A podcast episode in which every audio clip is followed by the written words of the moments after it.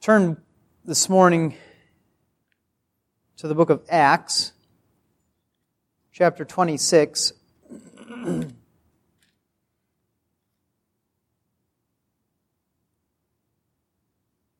we're going to read the first 20 verses. So we'll read a good chunk of the chapter uh, to get the context. And we have the, the work as we, as we read this chapter. uh, we have the work of examining a text that places it places before us really what this whole service has been about which is faith leading to sanctification and it's not it's not an easy thing for us to grasp because typically what we think of when we think of faith alone is we think about justification. And so one of the things that we're going to have to do is we're going to have to make clear in our own minds the difference between justification and sanctification. And of course, these are big theological words. And so we have to, we have to break them down and define them, make sure that we understand. Well, I guess that's my, we, we don't have to. I have to for you. Uh, not because you guys don't know, but because we all need good reminders of it. And so this is your annual reminder on the difference between justification and sanctification. so in our passage, Paul is given a chance.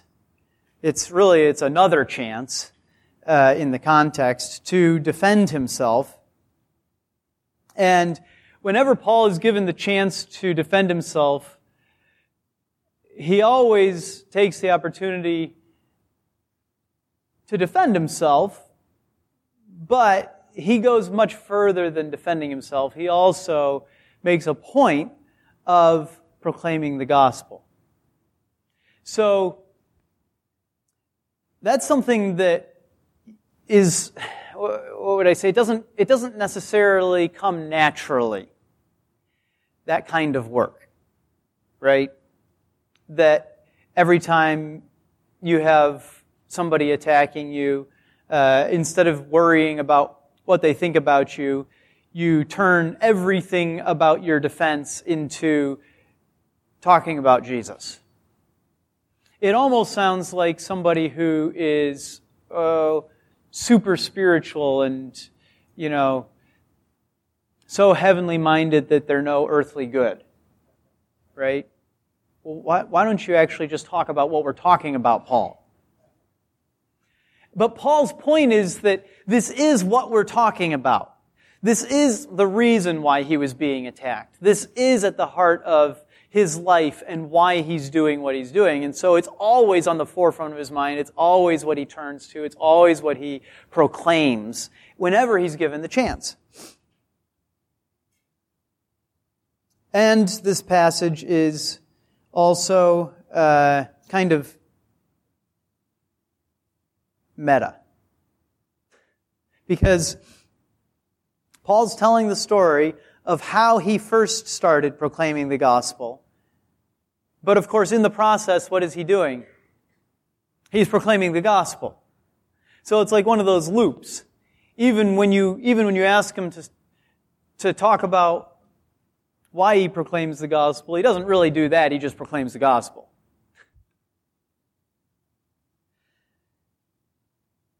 And what, we, what we're going to see is that Paul's work his work of proclaiming the gospel, his work of traveling, all of the work that he has given himself to, it's rooted in the direct command of Jesus.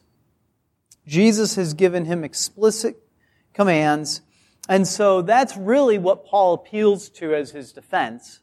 The same way that you remember Peter and John, when they're told to stop proclaiming the good news about Jesus, they just say, uh, sorry, Jesus told us to, so that's that. We're going to keep doing it.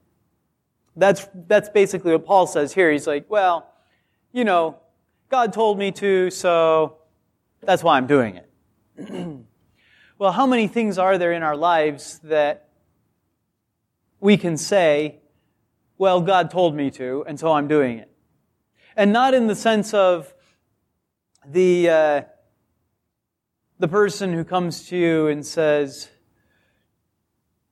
well, God just told me that you like the color blue, and so I thought I'd buy you this nice blue cup. No, I'm not talking about stupid, inconsequential stuff. I'm talking about actual commands that fill your life that you have to constantly be doing them. Well, the answer, of course, is on the one hand, not at all. We're not apostles, and so we, we don't have this huge burden that Paul has, and yet, if you, if you spend just a couple minutes thinking about it and go back to the question, is there's, you know, are there specific things that God has commanded you to do? Of course, the answer is all the time. Your whole life every moment of your life is filled with the question of whether you're going to be obedient to God's commands right then.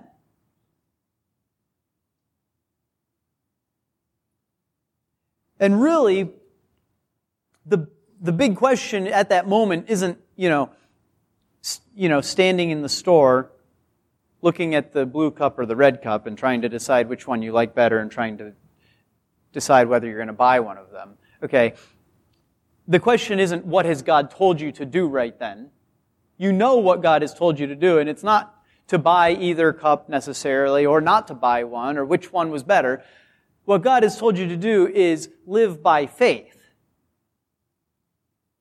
And this is where sanctification comes in unexpectedly in our text.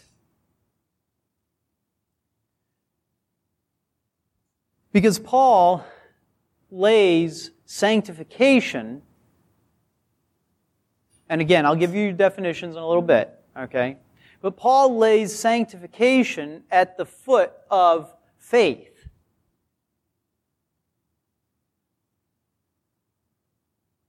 So, as you're attempting to live a holy life, a sanctified life, a life where you're doing what God wants you to do, day in, day out, minute by minute, hour by hour, what that reveals to us, as we'll see in this passage, is that we have to be living by faith. well, let's stand and read Acts 26, verses 1 to 20.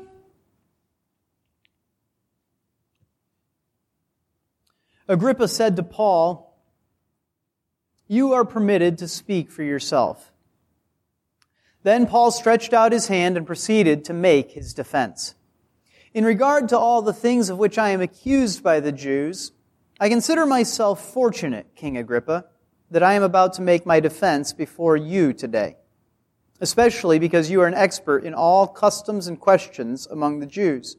Therefore, I beg you to listen to me patiently so then, all Jews know my manner of life from my youth up, which from the beginning was spent among my own nation and at Jerusalem.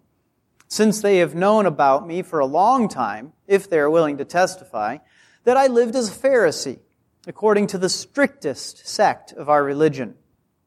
And now I am standing trial for the hope of the promise made by God to our fathers, the promise to which our twelve tribes hope to attain as they earnestly serve God night and day. And for this hope, O king, I am being accused by Jews. Why is it considered incredible among you people if God raise, God does raise the dead? So then I thought to myself that I had to do many things hostile to the name of Jesus of Nazareth. And this is just what I did in Jerusalem. Not only did I lock up many of the saints in prisons, having received authority from the chief priests, but also when they were being put to death, I cast my vote against them. And as I punished them often in all the synagogues, I tried to force them to blaspheme. And being furiously enraged at them, I kept pursuing them, even to foreign cities. While so engaged, as I was journeying to Damascus with the authority and commission of the chief priests, at midday, O king, I saw on the way a light from heaven, brighter than the sun, shining all around me and those who were journeying with me. And when we had fallen to the ground, I heard a voice saying to me in the Hebrew dialect, dialect Saul, Saul, why are you persecuting me? It is hard for you to kick against the goads. And I said, Who are you, Lord? And the Lord said, I am Jesus, whom you are persecuting. But get up and stand on your feet.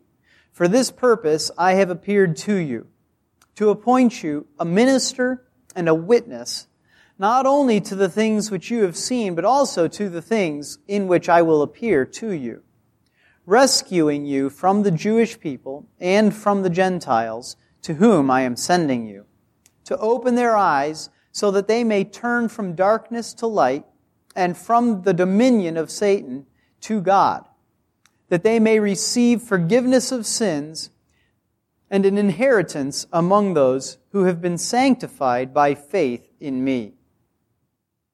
So, King Agrippa, I did not prove disobedient to the heavenly vision, but kept declaring both to those of Damascus first and also at Jerusalem and then throughout all the region of Judea and even to the Gentiles, that they should repent and turn to God, performing deeds appropriate to repentance.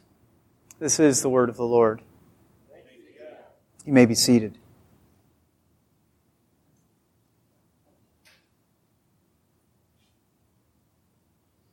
So Paul doesn't only claim to be under Jesus' authority, he also claims to be under Jesus' protection. And then he explains what God is accomplishing through him salvation of the Gentiles. But not just salvation. He doesn't use that word. Instead, he mentions various good consequences for the Gentiles which together we can describe altogether as salvation. But the one that I want to focus on, as I said, is sanctification. Paul's whole trajectory here, his focus throughout, is on obedience and sanctification. So, what is sanctification? What does it mean when he says among an inheritance among those who have been sanctified by faith in Jesus. well, sanctification is the process of us becoming more and more holy. And this process is undertaken by faith or not at all.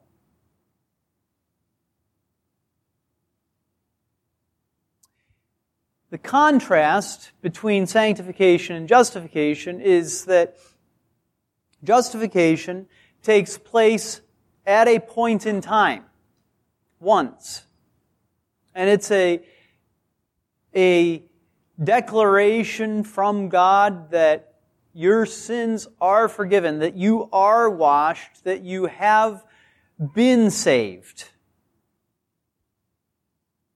You have been cleansed from the sins that you have committed and from all of the sins that you will commit.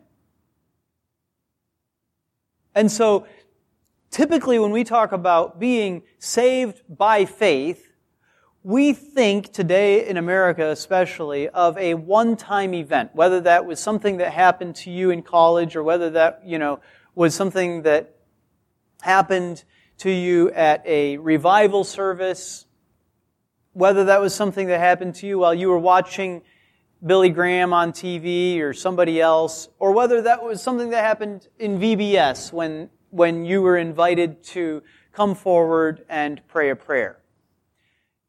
So we think of, we think of being saved in that sense almost always.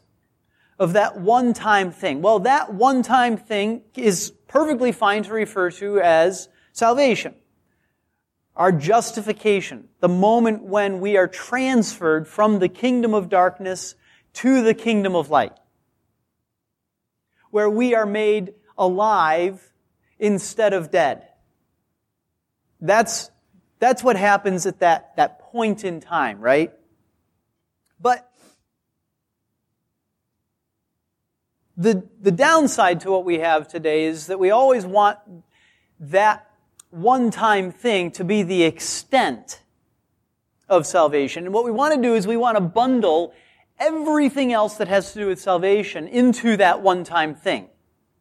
And so if I ask you, are you a Christian? You say, Yes, because I invited Jesus into my heart that one time. And I say, okay, so what does it mean to be a Christian? And then you say, well, it means that I invited Jesus into my heart that one time. Or maybe you say it means I repented of my sins that one time or, or something along those lines, but you, you always refer back. And so what happens is, what we really are desperate for is that at that one point in time, not only are we transferred from the kingdom of darkness into the kingdom of light, but also that from then on, it's going to be easy. I mean, really, I could put a lot of theological words into that, but that's what we're, that's what we're looking for. What we really want is that at that point, then we won't have to be fighting anymore. We won't have to be fighting our own sin. We won't have to be fighting our own temptations. There won't be any longer any bit of the old man within us still. There won't be any bit of that, that hesitancy there won't be any more faithlessness. There won't be any more fears. We'll just, we'll just go from one high point to the next high point in our life and especially in our faith. In other words, what we really want is we want to skip over all of the work of sanctification that God does in us by faith, right? and we want to skip all the way to glorification. And glorification is what happens when we are united with Christ after the resurrection. We're given new bodies and all of our tears are wiped away and we look forward to that day and what we really want to do is just have that day right now. And so it's very interesting that while Paul is speaking to King Agrippa, a, a guy who he says knows a lot about the Jewish faith, right? And while he's giving a defense for what he's been doing, and while he's talking about what Jesus has commanded him to do and why he's going ahead and doing it, and he's telling this amazing story, in the end, what he ends up focusing on is the obedience that people need to begin doing. The sanctification that they are to receive by faith.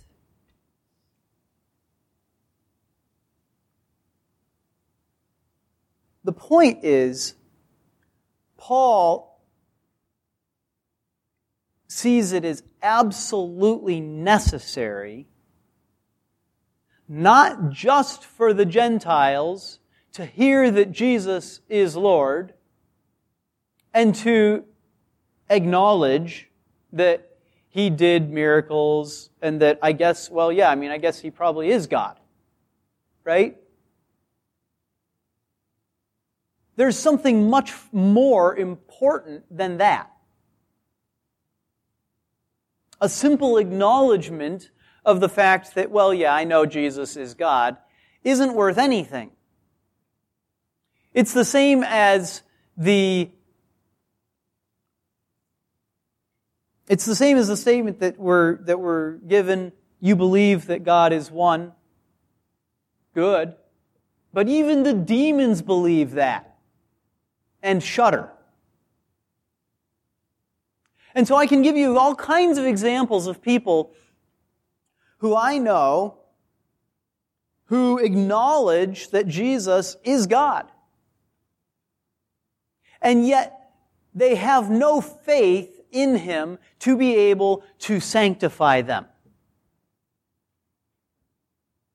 They may even, they may even claim that they have hope for Him to justify them, but they have no faith for Him to sanctify them. And depending on the person, the, you, you'll hear this kind of thing from people when they say, they'll put it into little pithy phrases. Okay? you can't teach an old dog new tricks. Right? Well, what is that statement when you're talking about the necessity of living a holy life? You can't teach an old dog new tricks. That's, nah, I don't think so. I'm not going to obey. Right? But it's not just, it's not just a denial, uh, it's not just a rejection of obedience. What it demonstrates is a lack of faith. You can't. You can't teach me to do new things. It's hopeless for me. And so, ultimately, faith for justification, that God can pluck you out of a life of despair and misery and death and sin that he can pluck you out of hell and transfer you into the kingdom of life, that faith cannot be separated from the faith that believes he is able to sanctify you, that he is able to help you begin sometimes slowly, sometimes more quickly, sometimes with two steps back and one step forward, but begin living an obedient life to Him. And so when you, when, when you're tempted to say that there is no hope for you to fight that sin, whatever that sin is in your life, okay? And it's different for each of us here probably. That is an attack on your faith. Do you understand? That's an attack on your faith. That is, that is Satan accusing the brethren, the believers, right? That is Satan saying, actually, there's no hope for you to be justified because there's no hope for you to be sanctified. There's no hope for you to actually begin living in obedience. There's no hope for you to actually begin loving doing what God has commanded. And the reason you can tell is because really you don't enjoy obeying your parents. And if you, if you were actually a Christian, you would enjoy loving your brothers and your sisters, and you would, you would want to obey your parents. And you would, you would not have the need for sanctification to happen in your life. And so Satan takes what American Christianity has become and, and what you've heard and heard and heard, this sort of individualistic, one-time kind of thing, and he, he makes a brilliant lie out of it. He takes it and he says to you one of two things. And both of them involve giving up sanctification. Okay? That's the, that's the key here. The one thing that he says is, you don't have to worry about sanctification. You don't have to worry about becoming more obedient because remember you were saved that one time. And the other thing that he says is, well, there's really no hope for you to be justified because look, there's no, you're not perfectly holy yet. And so he, he makes use of the fact that we've, that we've become confused about justification and sanctification, about the already and the not yet. And he uses those to twist us up in knots one way or another. And his goal, in any case, is to keep us from trying to obey.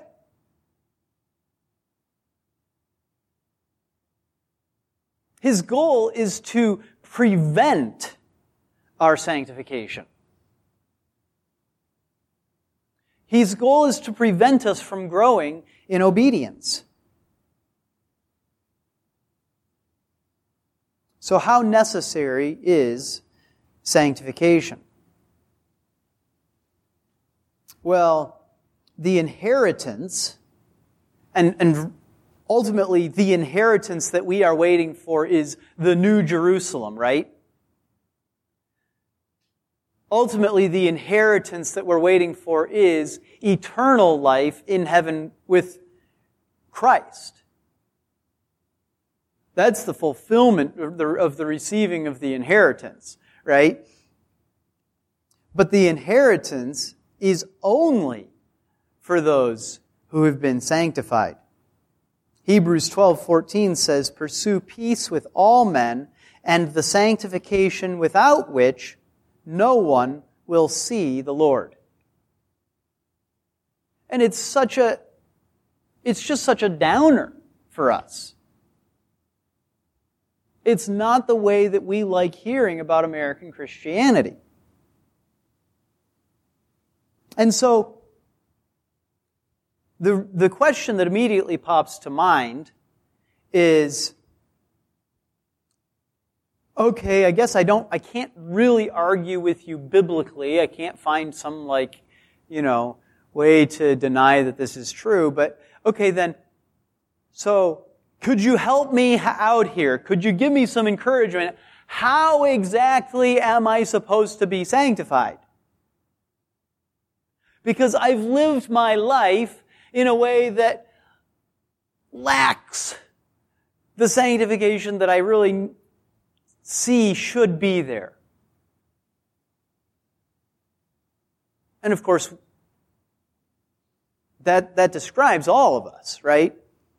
The sanctification that should be there is just lacking and lacking and lacking and lacking. Every time that we think we've truly repented and that we're never going to struggle with that sin anymore is the very moment that we begin struggling with that sin again.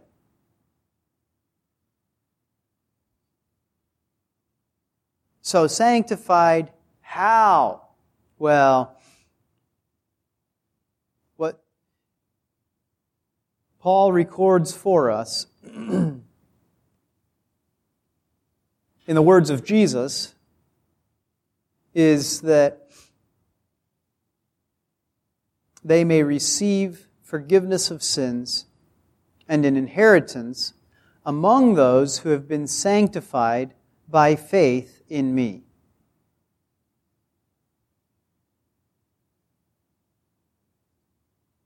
So it's by faith. It's by faith in Christ that we are sanctified and that we receive that inheritance. So, what about people who obey but don't have faith?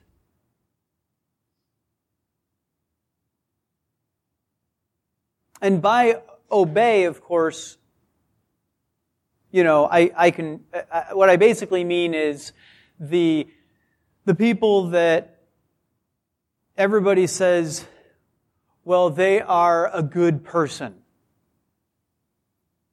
They are a fine, upstanding citizen. Uh, a friend of mine in Indy always talked about this, uh, this one Mormon guy as being the best guy he knew, right? And so this would be a great example of somebody who, you know, there's no faith, and yet he obeys. He's constantly, constantly trying to do the right thing. He's always concerned about other people. He's always serving others. He's always generous. He's always living in such a way as that, that my friend looks at him and is like, that guy was one good dude. Right? That's one good guy.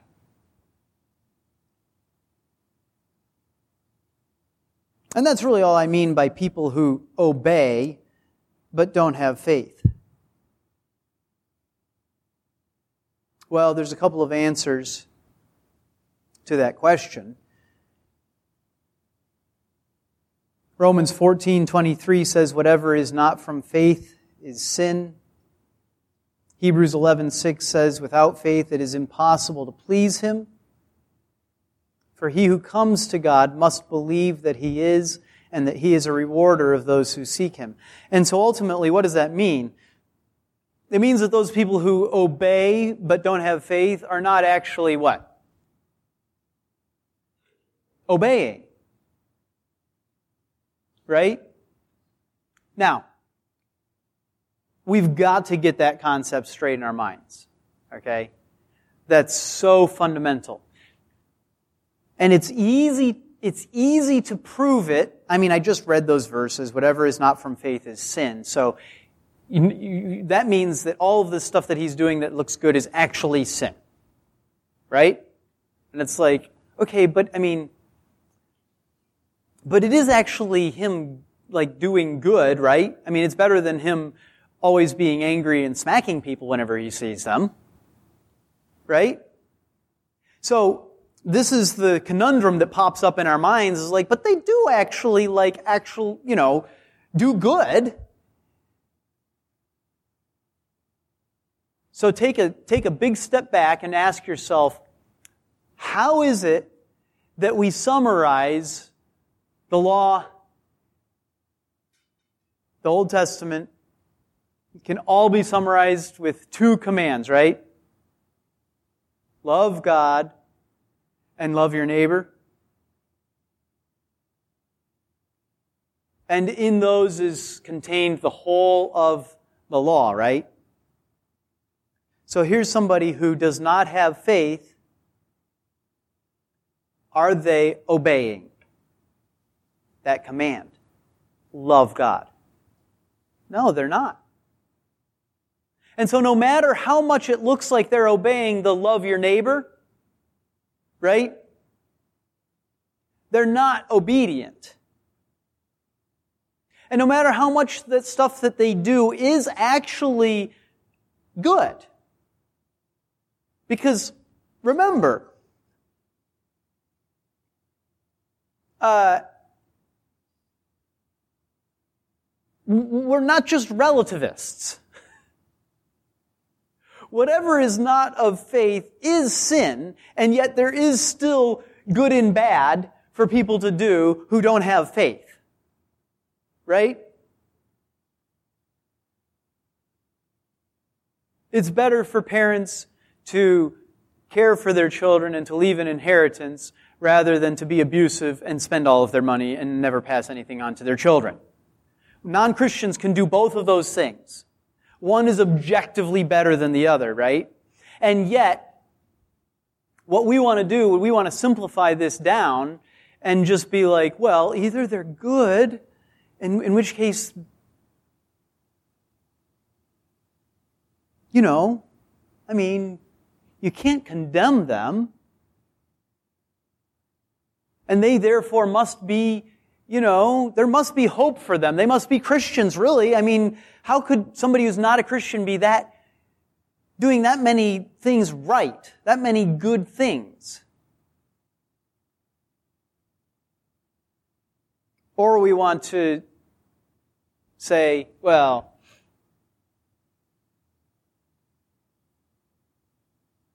you know, so and so is obviously not, there's no hope for them because look at the bad things that they do.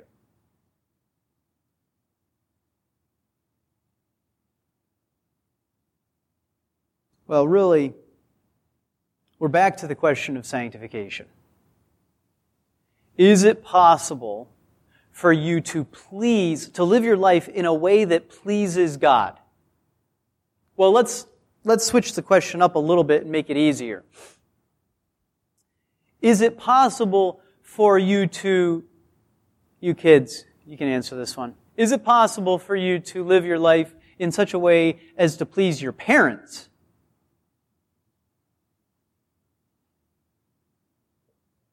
You, I might accept the answer yes if the question was changed to your grandparents. Is it possible for you to live in such a way as to please your grandparents? You know, by the time you get one generation further, is it possible for you to live your way, uh, your life in such a way as to please your great grandparents? Highly unlikely. I think it's this sine wave, you know, like, great grandma expects you to live a totally different way, right? Grandma's very permissive. Mom is like, pulling her hair out.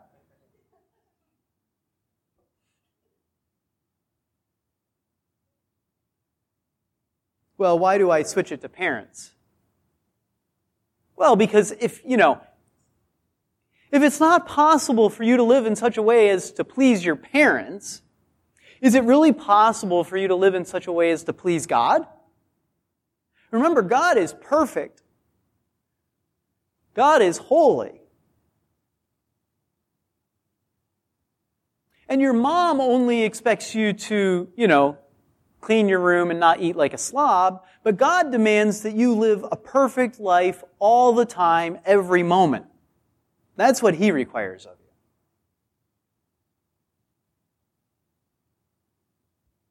And so, His demands are infinitely higher than the most demanding father who you can never please because you can never do it right or the most frustrated mother who has a personality uh, conflict with you.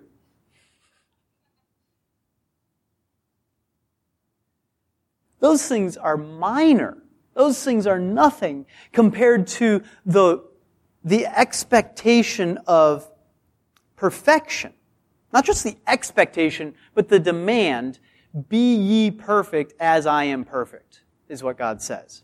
So is it possible for you to live in such a way as to please God? And the answer is yes. It is possible for you to live in such a way as to please God. And Satan will tell you that it is not possible for you to live in such a way as to please God. But he is a liar.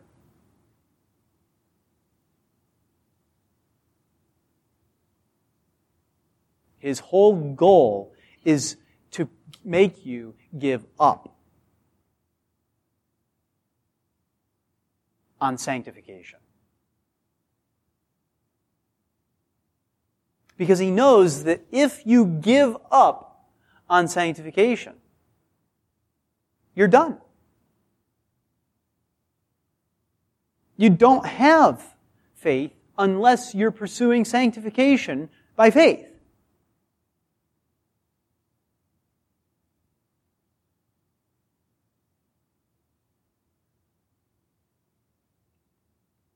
It takes faith to obey. There are a thousand reasons to disobey.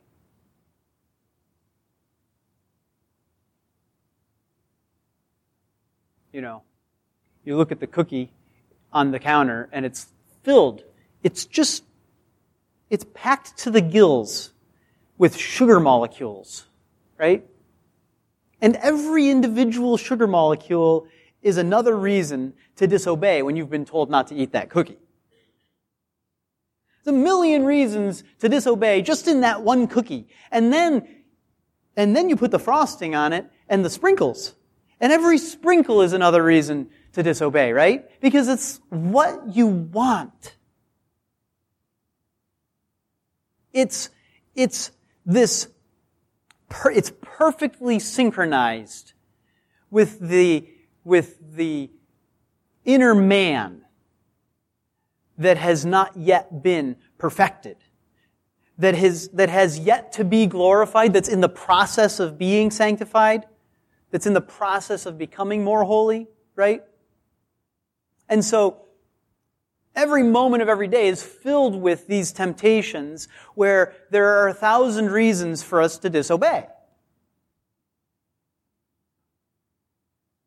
I know mom says I'm supposed to get up and make my bed, but I would prefer to get up and do anything else, right? I mean, it, it might be, I would prefer to get up and go do another chore that I'm supposed to do in the afternoon. There's no sense to our desires for disobedience, right? But the reasons are just always all around us. And this is why sin is described as that which so easily entangles.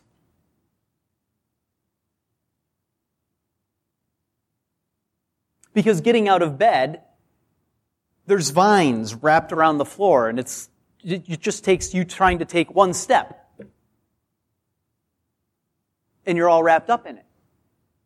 Starting a new year, this is, this is the temptation that we face. You come into the new year and you have these grand aspirations of what you're going to live your life like this year. Right?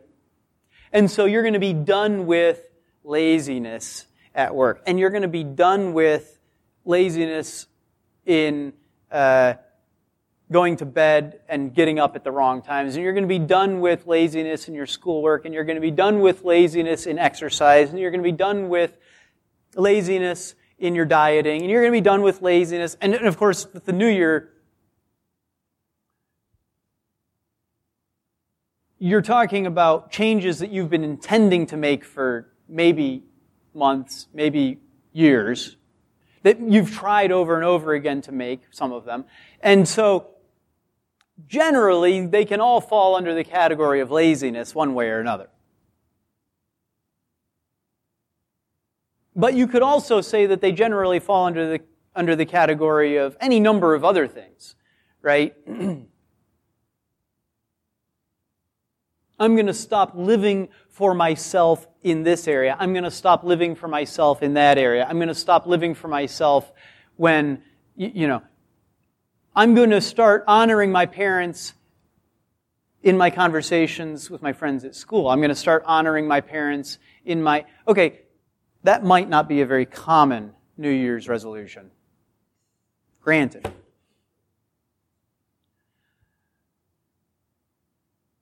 But we come into the new year and you have, you, you have something where it's like, you know, okay, this is a good opportunity to start something new. And now we're far enough into it, which is,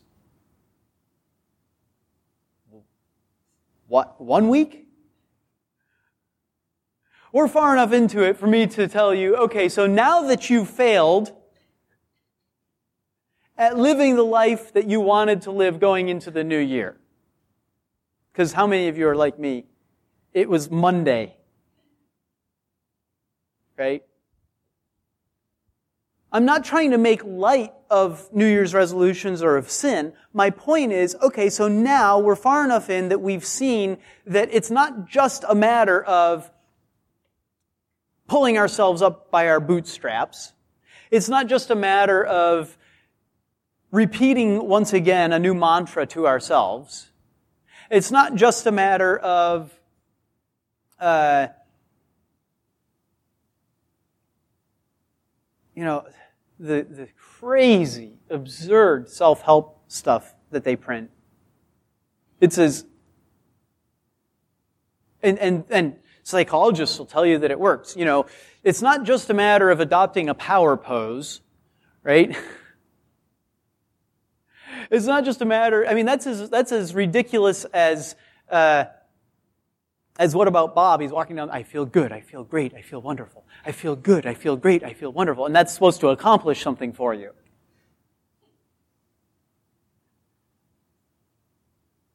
Did that work when you were having pain? Either of you guys?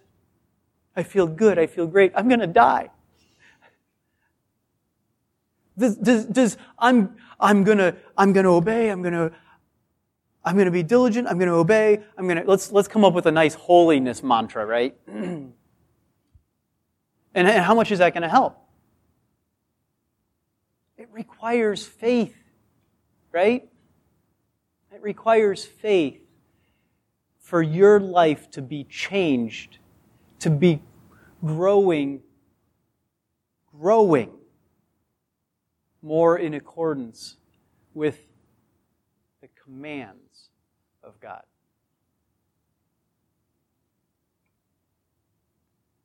And so, despite all of the thousands of reasons to disobey,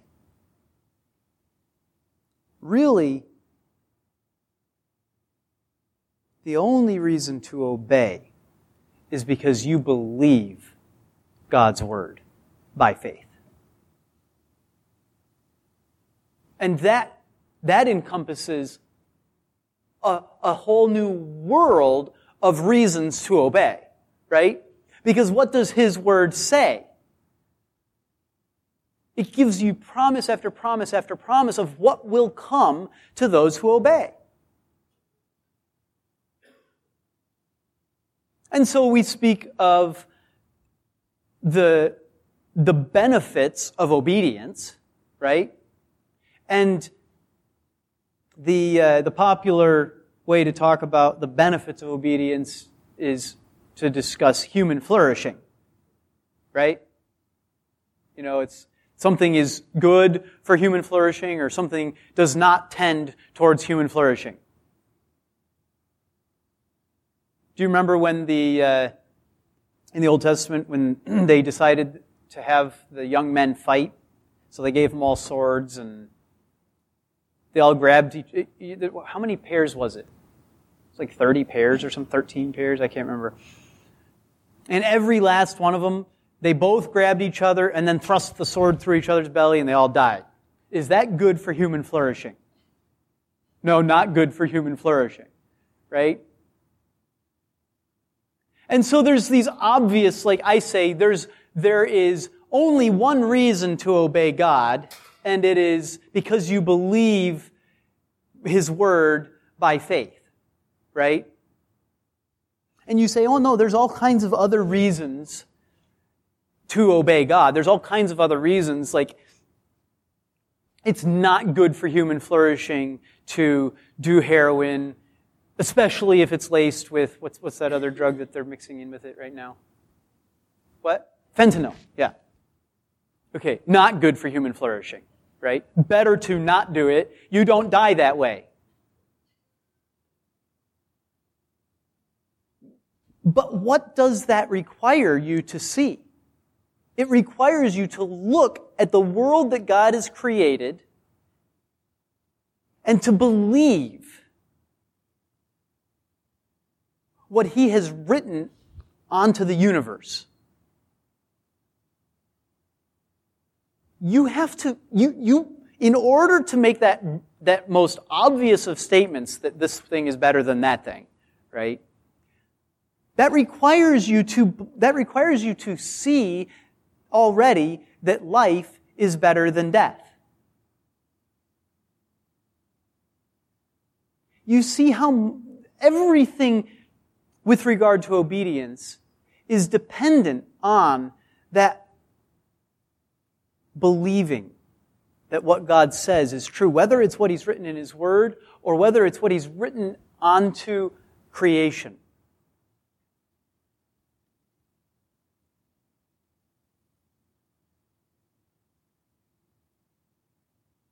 And so the moment you begin to believe, then you seek to obey by faith. When life is going terribly for people and they're tempted to commit suicide, okay, it requires faith. To move beyond that.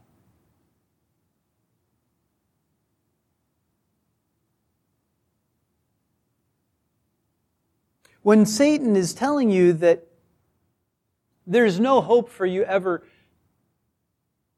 to make progress against that sin, it requires that you believe that there is a God and that He is a rewarder of those who seek Him.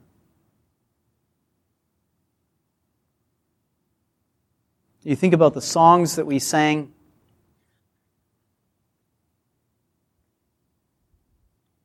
Jesus sought me when a stranger, wandering from the fold of God. He, to rescue me from danger, interposed his precious blood.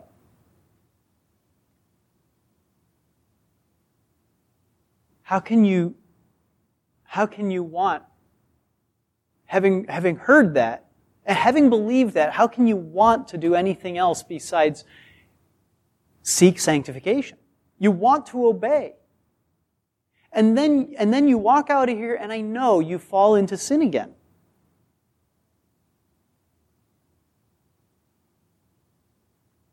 Don't be shocked at that. And don't give up fighting that.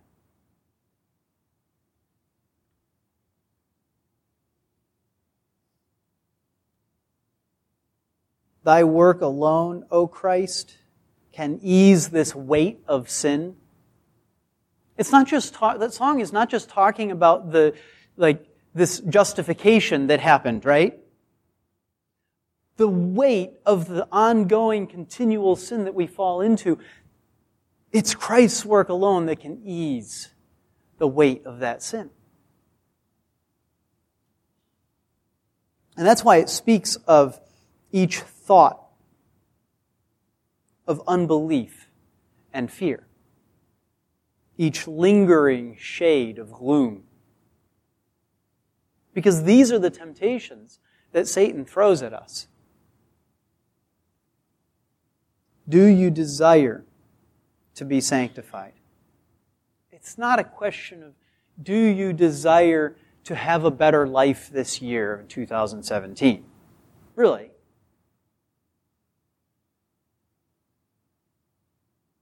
If that will help you turn to looking to actual sanctification, then great. But there is a warning.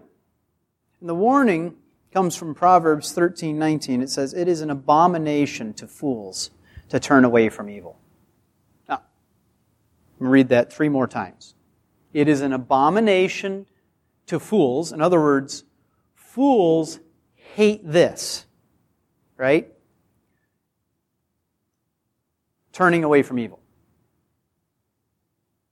It is an abomination to fools to turn away from evil.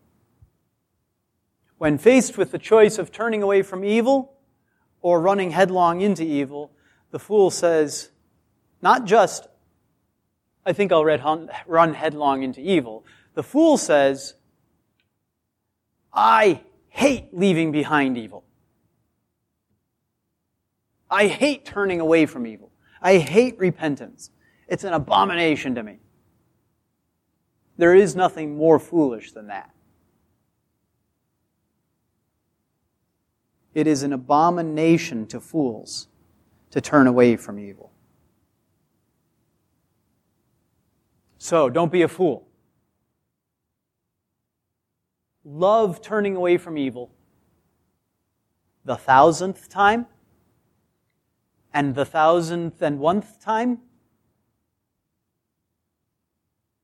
And the thousand and twoth time? And three and four?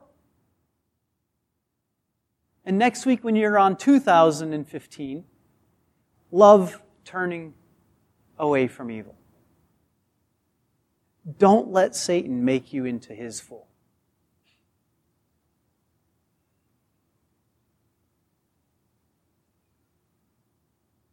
If you desire to be sanctified, you have to proceed by faith,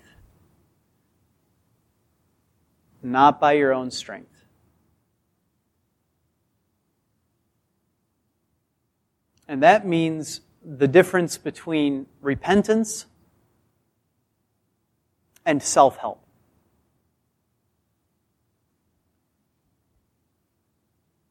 Because repentance says, I believe you, God. I'm seeking you again. I know you are able to save me even from this, even though once again I've fallen into sin. And self help says, This time I can do it. This time I can do it.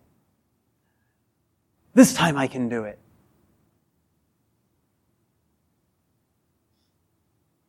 But you can't. Jesus said, Those who receive the inheritance are those who have been sanctified by faith in Him.